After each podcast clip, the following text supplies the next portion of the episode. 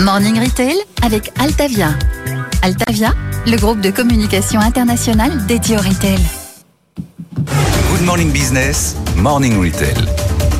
Et on retrouve comme tous les matins avec grand plaisir Eva Jaco. Bonjour Eva. On va parler de, des économies d'énergie de la grande distribution. C'est un sujet pour, euh, pour elles également. Elles devront l'afficher dans leur bilan carbone. Et l'une des principales sources d'économies potentielles, ce sont les frigos. Un frigo sur trois n'est pas équipé d'une porte. C'est vrai que c'est. Ça énerve ça. Ah, oui, ça énerve. Moi, ça hein. m'énerve. Ben, ça énerve Eva. Après, bon, globalement, si on remet les choses dans le contexte, les, les hypermarchés, les supermarchés ont quand même franchi le pas. Ils s'y sont mis. Aujourd'hui, il y a 15 000 points de vente qui sont euh, munis de ces frigos fermés avec des portes vitrées euh, en double vitrage. Enfin, un tournant qui a été pris il y a 10 ans déjà avec le soutien du gouvernement euh, à l'époque. Aujourd'hui, vous le disiez, pourtant, 30% de supermarchés ne sont pas encore équipés. Alors, pourquoi ces freins? Pourquoi ça tarde? Alors, peut-être plusieurs explications. En fait, mettre une porte sur un frigo, eh bien, ça change les choses et pour la mise en rayon pour le personnel et pour nous, consommateurs, puisque ouais. ça influence notre, euh, notre, notre acte d'achat. C'est ce que nous a confié euh, Cécile Marty, la directrice marketing de la société EPTA. Quand vous avez une porte, nous, consommateurs, eh bien, on ne voit pas les produits de la même façon, en fait. On ne les choisit pas pareil. Ça, ça a été démontré par des études avec des caméras posées sur des lunettes et qui ont montré que notre œil se positionnait pas au même endroit quand il y avait une porte et quand il n'y avait pas de porte les zones chaudes, ce qu'on appelle chaudes, c'est-à-dire là où ça se vend plus, qui était auparavant en bas, et bien donc ces zones chaudes se sont déplacées un petit peu plus haut au niveau de la poignée, très exactement. Voilà, donc ça a obligé les retailers à revoir entièrement leur euh, merchandising à l'intérieur du meuble.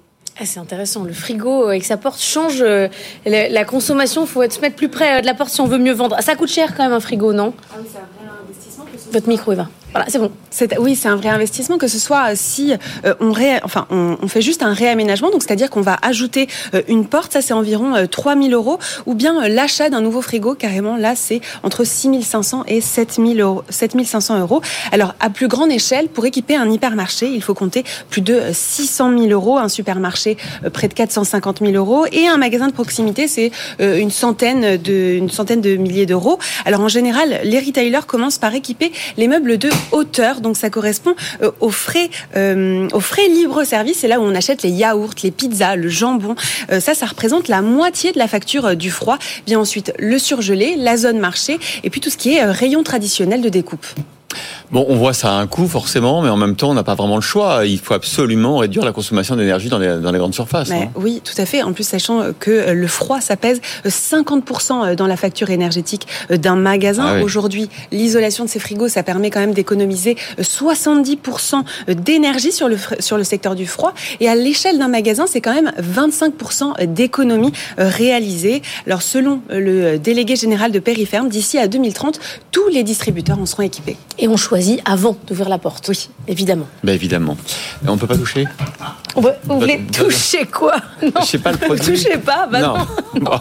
Qu'est-ce que vous avez trouvé sur le web? Alors un peu d'immobilier euh, ce matin avec une étude intéressante qui regarde dans quelle ville le loyer pèse le moins cher par rapport au salaire moyen local. Et là c'est intéressant, c'est une nouvelle étude du courtier britannique One Online Mortgage Advisor en 2022.